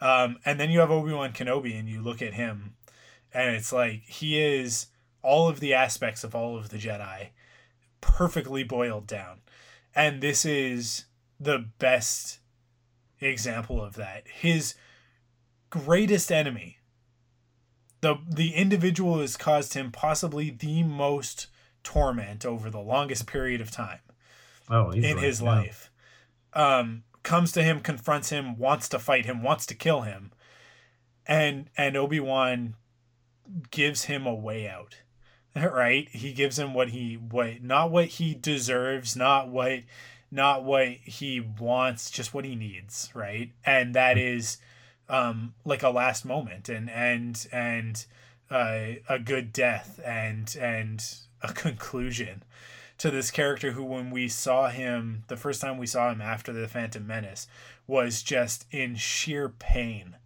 Mhm. and turmoil and just just you know his anger was the only thing keeping him alive um Yeah. and the and his power through the force through that anger was sustaining him and and what a terrible existence right and when obi-wan realizes who who darth maul is when he sees him again for the first time and he says it it is you it's not with shock it's not with awe it's not with fear it's with pity. It's just this it's just this like sort of sadness of like like my god you're still alive. I cut you in half. You Mhm. fell down what seemed like an endless pit and you're still alive and you're a monstrosity and like what happened and um and as that goes on i think he learns more and more and he sees more and more of this character who is just like no longer anything resembling a man but just the dark side. And um and i think a lot like obi-wan darth maul goes into seclusion after the clone wars and and sort of goes undergoes this evolution. And when we meet him in rebels at the end of season two he's a very different character and i think he's a little bit wiser and he's a little bit he's a little bit less angry but that anger is still the thing that sustains him because it has to Mhm. be right he's half of a human well a human he's half of a man right and and and this is the thing that keeps him going is this confrontation with obi-wan kenobi and he finally gets there and obi-wan just he just He finishes it. Yeah. He just finishes it because there's more important stuff that he has Mhm. to take care of, and and Darth Maul's pain is no longer his priority, so he just ends it. And Mhm. um and in that moment, you know, he slices him and then he catches him and he lowers him to the ground. And he basically like like even though this this monster just wreaked havoc on his life for so long. And I'm sure that the entire time that Obi-Wan was on Tatooine up until this point, he was always looking over his shoulder. When's Maul going to show up? He's never gone. He's never gone because he has no idea what happened to Darth Maul after Right. after he escapes Mandalore, right? He he takes off and uh, and doesn't and has no idea about Palpatine and and and the death of Savage Opress and all that stuff. He doesn't know any of that. Um, so I'm sure that he was just like he disappeared. But I thought he was dead before. And then he came back. So he's probably just always been like looking over his shoulder, but he but he gives him these last rites basically. Like he he allows Maul to die at peace. And and Maul asks him that question of like is he the chosen one? And Yeah. Kenobi's like yes, he is. Uh, and and and Maul just says he will avenge us. Yeah. and um and and obi-wan kind of like acknowledges it and, and is like yeah like yes but no. Right? Mhm. um and i think at this point in the story that obi-wan does think you know like he will. He's going to defeat that luke is going to defeat vader and palpatine and restore the jedi order. That's what's going to happen. But is that what happens? No luke luke transcends even even obi-wan and yoda and and doesn't even get to this point. He throws down his lightsaber and says like you can you can do whatever you want but i won't let you taint me with the dark side which which is even more than what obi-wan does here. Um but yeah it's just like th- this is why obi-wan kenobi is is my favorite star wars character. A scene like Mhm. this where Yeah. you know like he can treat his greatest enemy with the utmost respect because Yeah. at the end of the day he is compassionate and kind and that is what makes obi-wan kenobi a great hero um and and it's and it is possibly the the greatest trait that he passes on to luke in Mhm. teaching luke and uh and yeah I, I just- i i thought it was so fantastic. It's such a short battle. It's that epitome of the samurai battle. It's Yeah. it's three moves and it's done.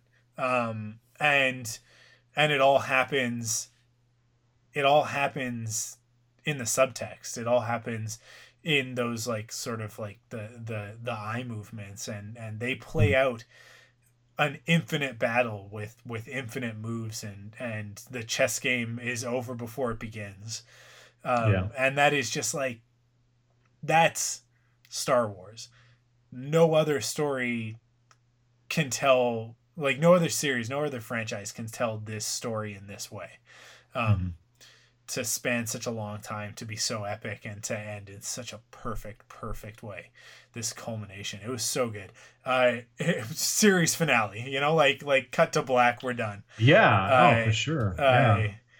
But uh, obviously there's a lot more story to tell with ezra and kanan and all of them but Yeah. Yeah. I gotta say, um, like you said, this was, you know, this character's been around for 18 years. Talking about Maul here, um, he's been the since he came back years ago in the Clone Wars. His sole purpose, like you said, he's he's always been focused on one thing, and that's Kenobi. And we finally got that here. And at first, it was a it was a, a fight where a lot of people were a little upset about that, you know, because they're thinking, oh, Duel of Fates is going to be crazy. And then at first I thought the same thing, like, wow, that was pretty quick. And then you certainly you suddenly realize like it makes total sense. And then when you watch the recon and Dave Filoni explains the reason, and you you laid it out perfectly, Mike. It's like it makes so much sense now that these guys know each other so well. And like you said, in that moment when they're they're facing off, they're playing out fights, like you said, like a chess match in their heads and when they finally get down to it, it's it's that one move, you know, Kenobi knows he's going for the uh, for the old headbutt and the the hilt butt or whatever you want to call it, and it's over that quick. It's it, it's you're exactly right. It's a samurai thing. It's it was all just a huge samurai vibe, and it makes total sense why they would do this. And a lot of people were upset about how could this be a two second fight? And we talked earlier before we went on about guys that were pissed off on Twitter. Like, this is the worst episode ever. And it's like, you got to understand what's going on with these characters. You got to do your homework on this stuff. And, and yeah. Filoni, I, I got to give it to him, man. Like, I don't know that I would have came up with that stuff, you know, to, to go back and go, this is what would have happened. He, they're playing out the fight in their mind. They know each other so well. He would have used the same stuff he would have tried on Qui Gon because that worked um, so easily for him back 18 years ago. But man, it just, oh man, it was so good. And the fact that, here's the thing that really got me too, Mike, is when Maul's sitting there and goes, he will avenge us, like you said. He, he's telling Obi Wan, like, uh, the chosen one will avenge us. Like, here is Maul. Like, we know that he was supposed to be involved from episode one with with with Palpatine and this whole rise of the Empire he was supposed to be the right hand man. And then when he got cut in half, he was left to die. And and now he has this.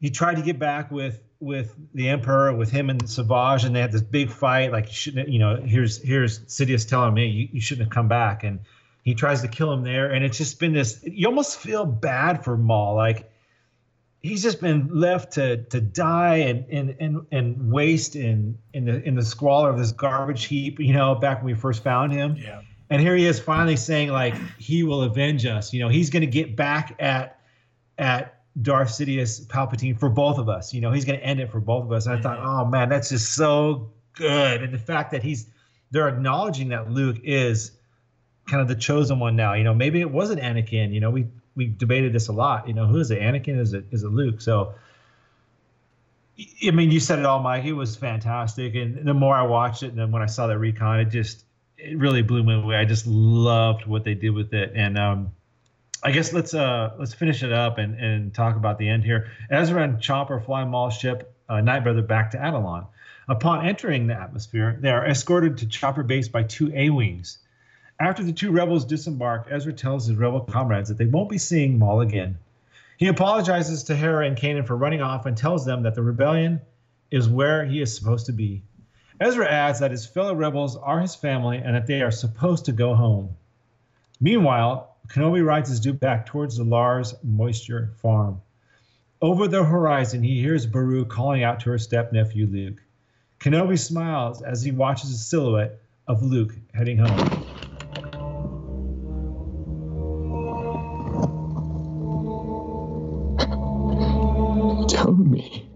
I'm sorry. I screwed it up. Here, here it is. Hold on. Here we go. No. No.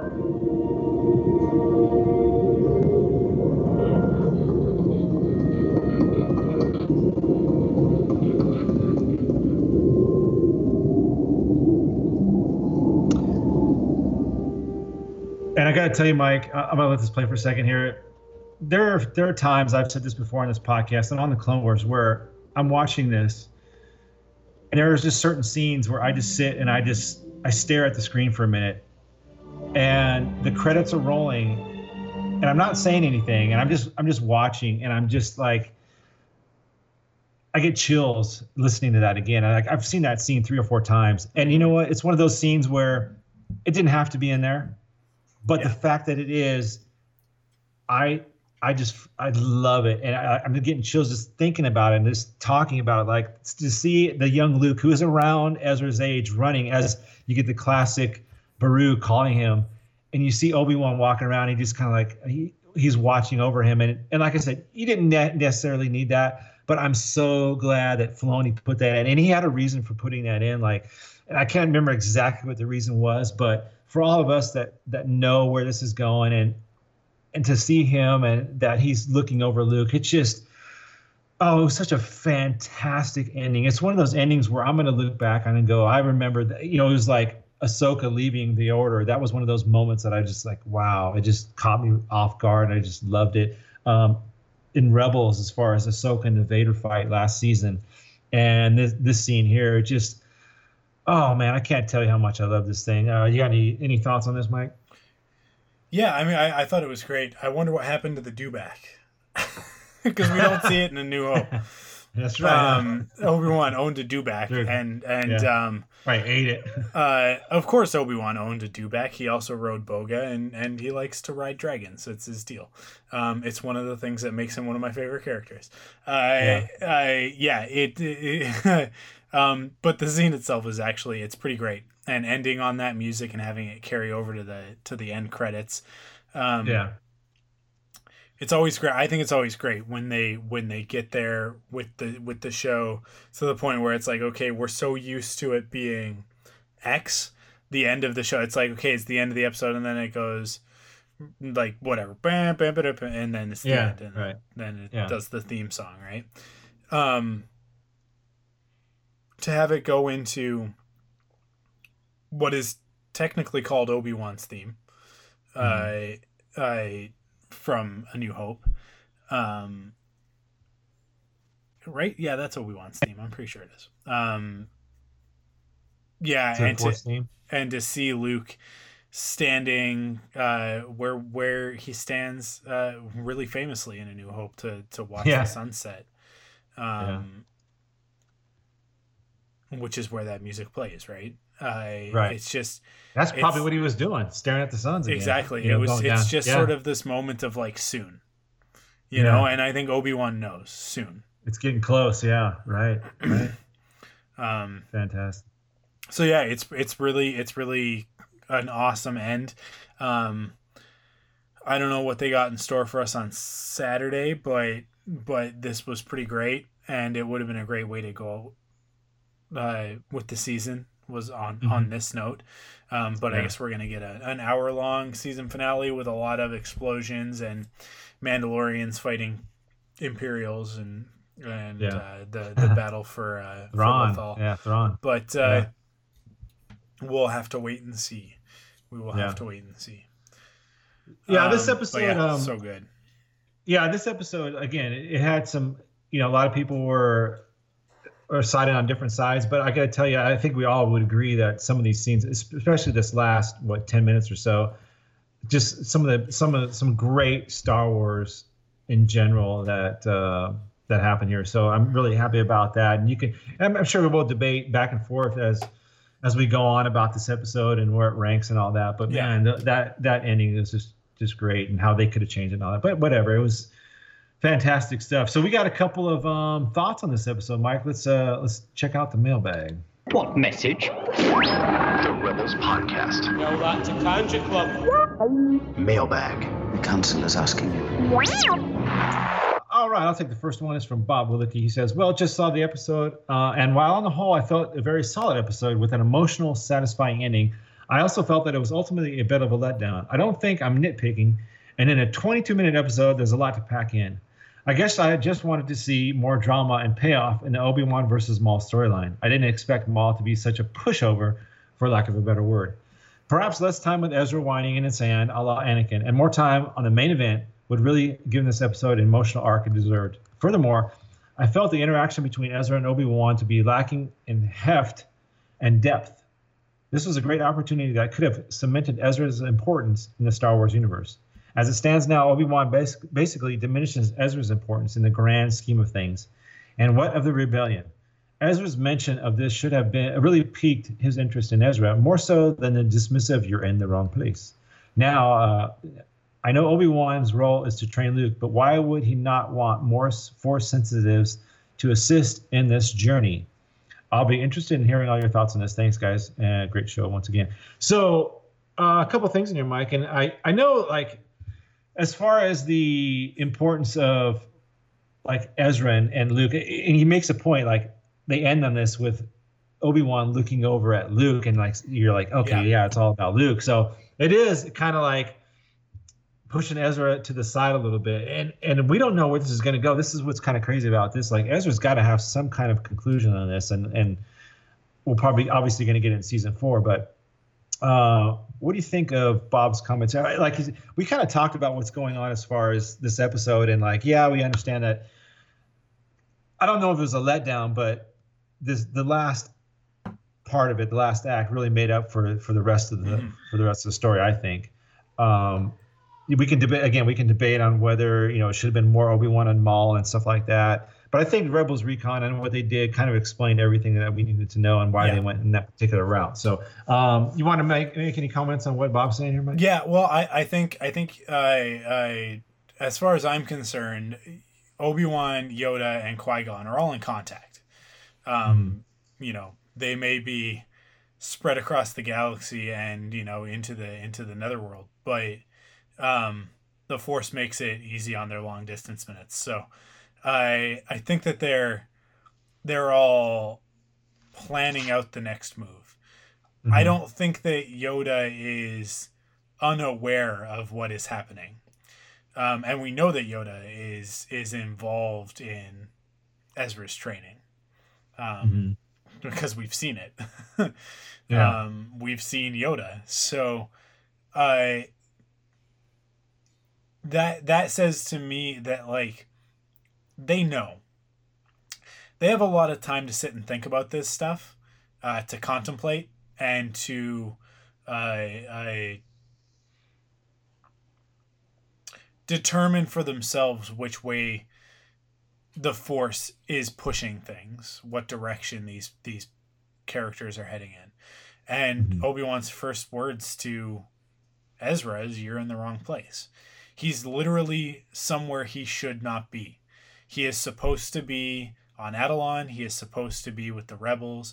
He is supposed to be in the battle that's coming up. And whatever happens after that. He has a destiny, he has a fate. Um, and that fate lies along a different path from Luke.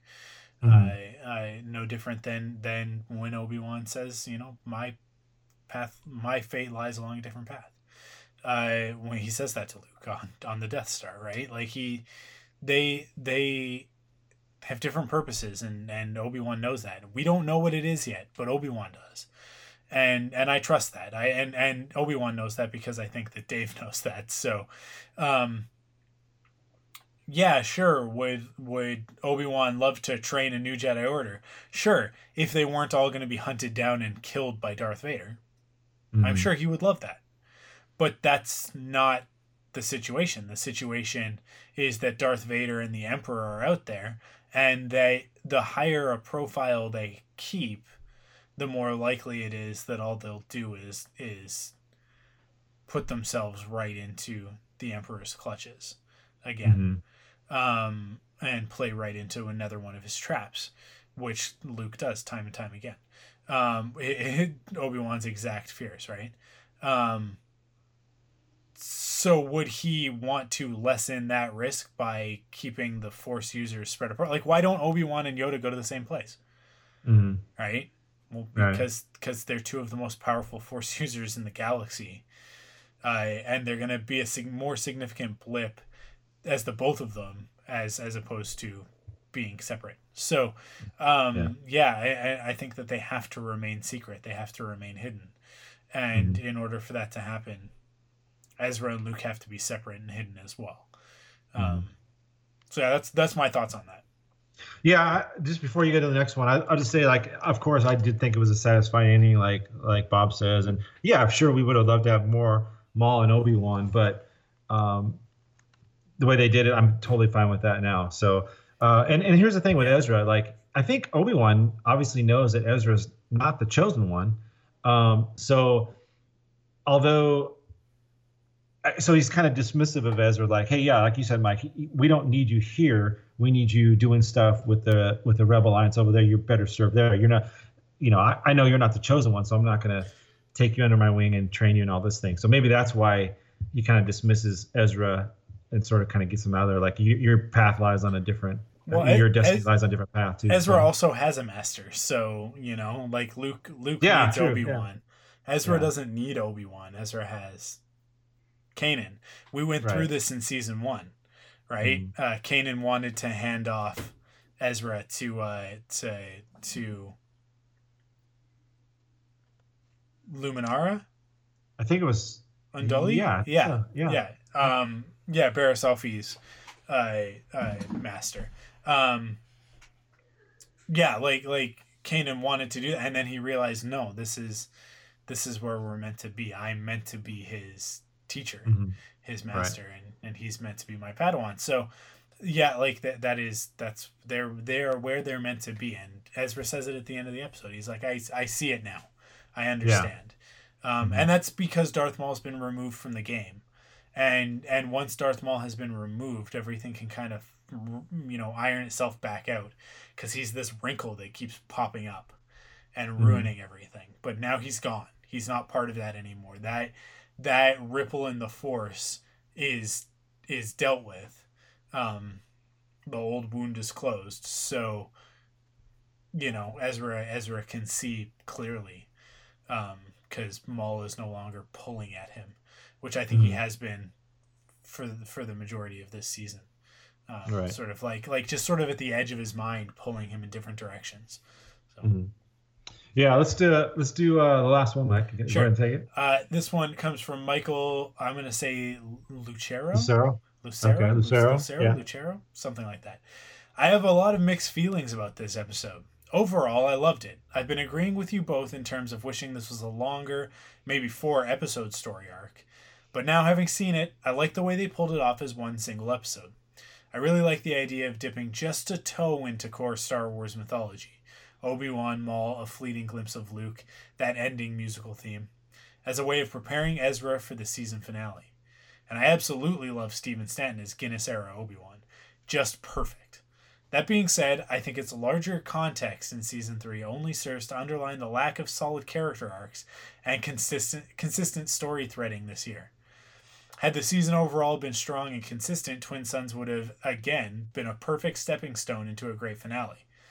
But the way they've been diluting Ezra and the Ghost Crew's character arcs and plot threads with slapdash filler episodes, Twin Suns at worst feels just as random and erratic as the rest of the season had been. At best, it's an island of quality and efficient storytelling. But without taking anything away from it, I do feel that it just reminds me of what this season could have been and just wasn't.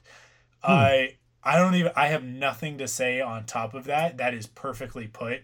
Um, Wow. Yeah, like I totally agree with that. I totally agree.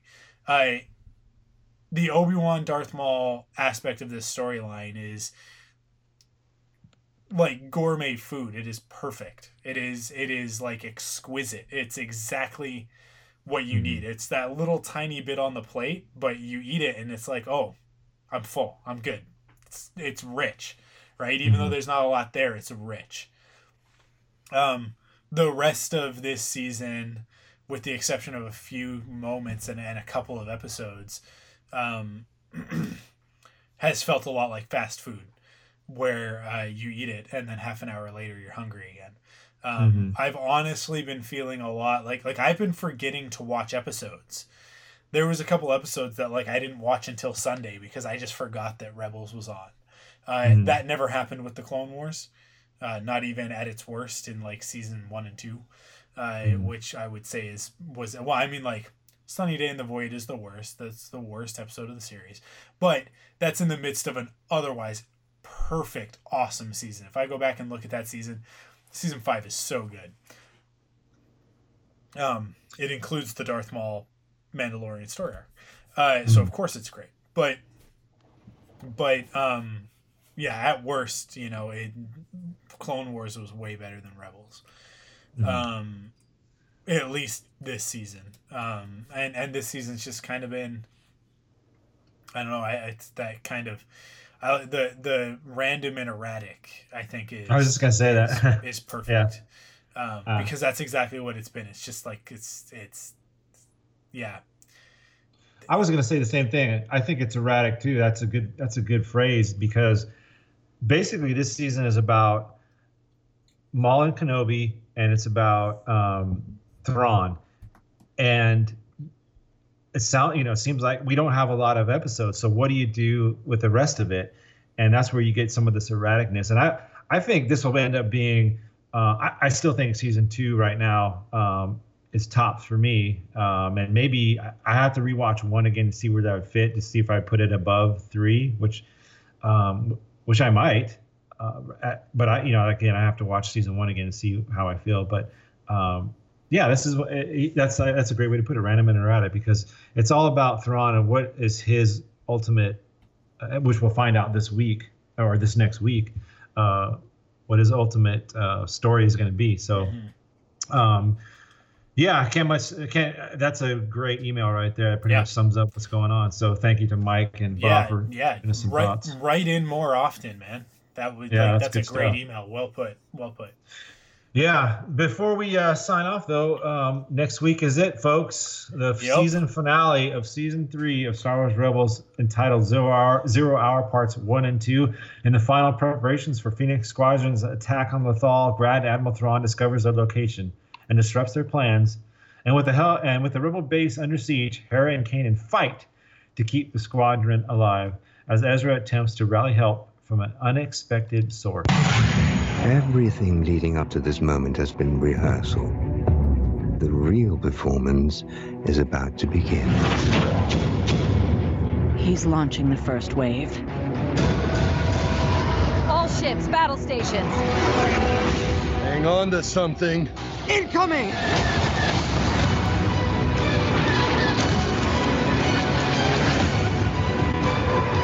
Only chance for help. They've cut us off! This rebellion ends today. I'm not ready to give up yet.